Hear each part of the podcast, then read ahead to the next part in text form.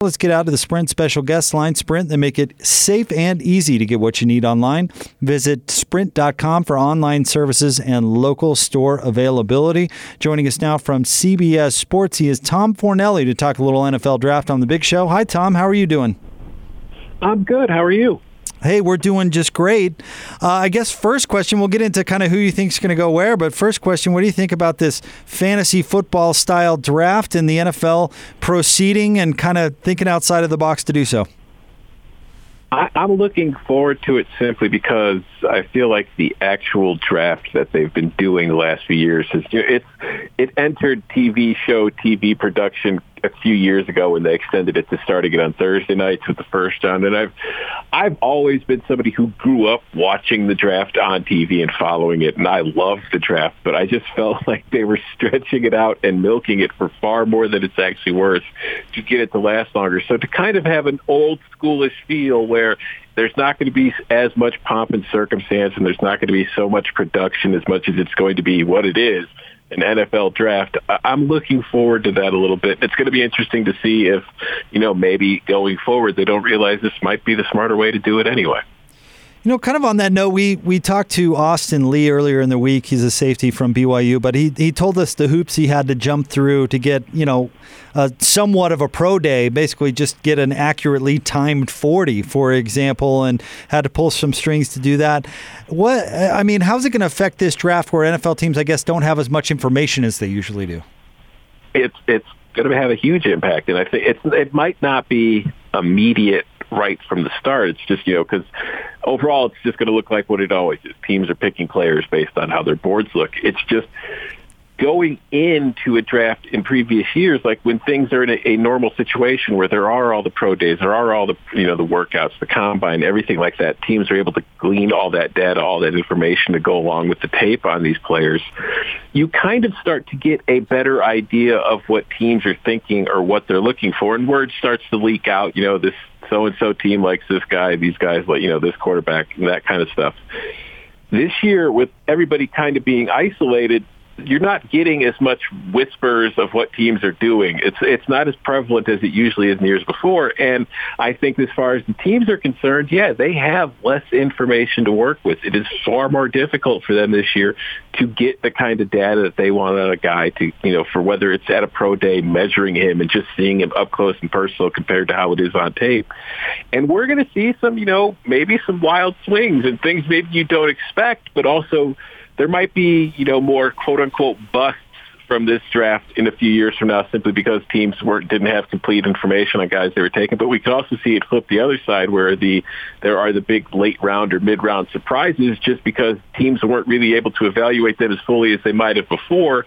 And in previous years, maybe those are the guys like the smaller school guys that aren't top of you know the top of everybody's list that teams discover and they start climbing up the board as the draft gets closer that those kind of guys aren't really going to exist this year because they don't have a chance. So it might be one of those years where like a fifth or sixth round guy ends up being like, you know, a great NFL player and everybody's going to act like they never saw it coming and we're going to forget it's because, well, they never really had the chance to see it coming because nobody was able to work out. So it's it's going to be interesting. I think that we also there's a chance that maybe things get crazy simply because you know human nature everybody's been kind of penned up in their homes, not really able to do all their normal stuff for the last few weeks.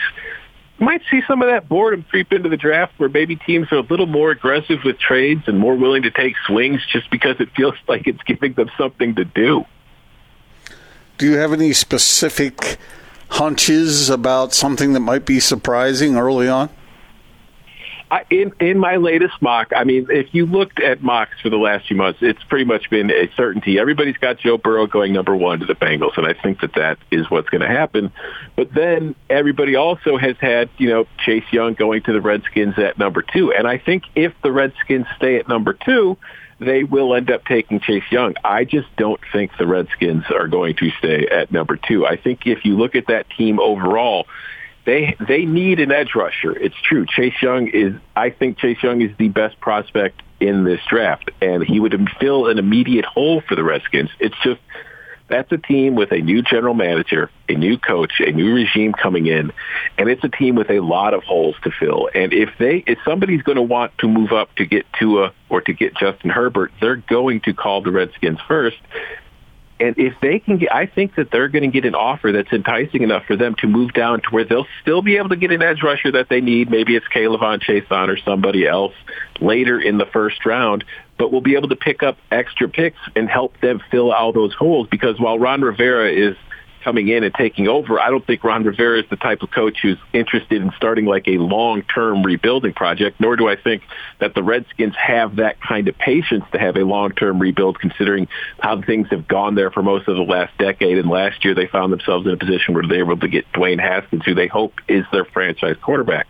So I think that if Washington wants to take more of a win-now approach to this draft, they will be interested in trading down and accumulating more picks to address those holes and try to improve quicker. Because as good as Chase Young is, adding Chase Young alone is not going to make the Redskins a playoff team.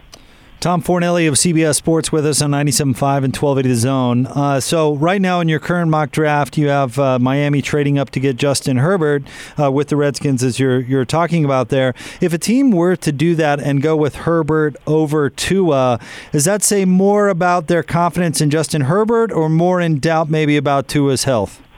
It's doubt about Tua. I, I think that that has been the prevalent fear as far as Tua and his draft stock is because it's like if you look at the hip injury that he had last year, it's a freak injury. It's not one of those things that you worry about reoccurring or having maybe a long-term impact on him, like say it did on Bo Jackson years ago, where it kind of pretty much destroyed his NFL career. It's not that severe. The problem with Tua is before that hip injury, he's had chronic ankle injuries at Alabama. He's had a few procedures done on each ankle for sprained ankles that have caused him to miss time. So he picks up that injury-prone label, and those ankle ones are the kind of injuries that could be, you know, something that is just he's going to have to deal with throughout his entire career.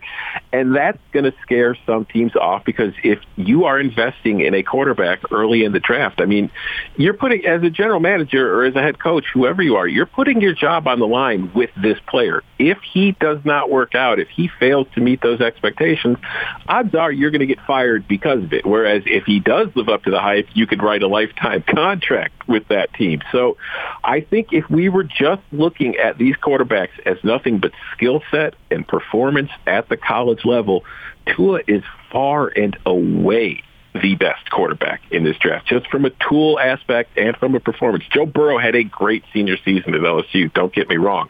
But Tua was great for multiple seasons, whereas Burrow, his first few years at Ohio State, where he couldn't win the starting job, and his first year at LSU, he was not a he did not have great seasons. He was great last season, and it that's a one year sample size. So we can't say, even though he was the number one, he's going to be the number one pick in the draft. I'm not as sold on Joe Burrow being a great NFL quarterback. I think he's going to be a starting NFL quarterback, but he might just be an average one.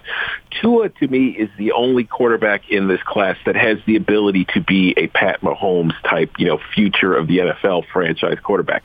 He's that talented. But again, the fear is if he has to deal with health injury, you know, health problems for his entire career, he's never going to be able to reach that ceiling.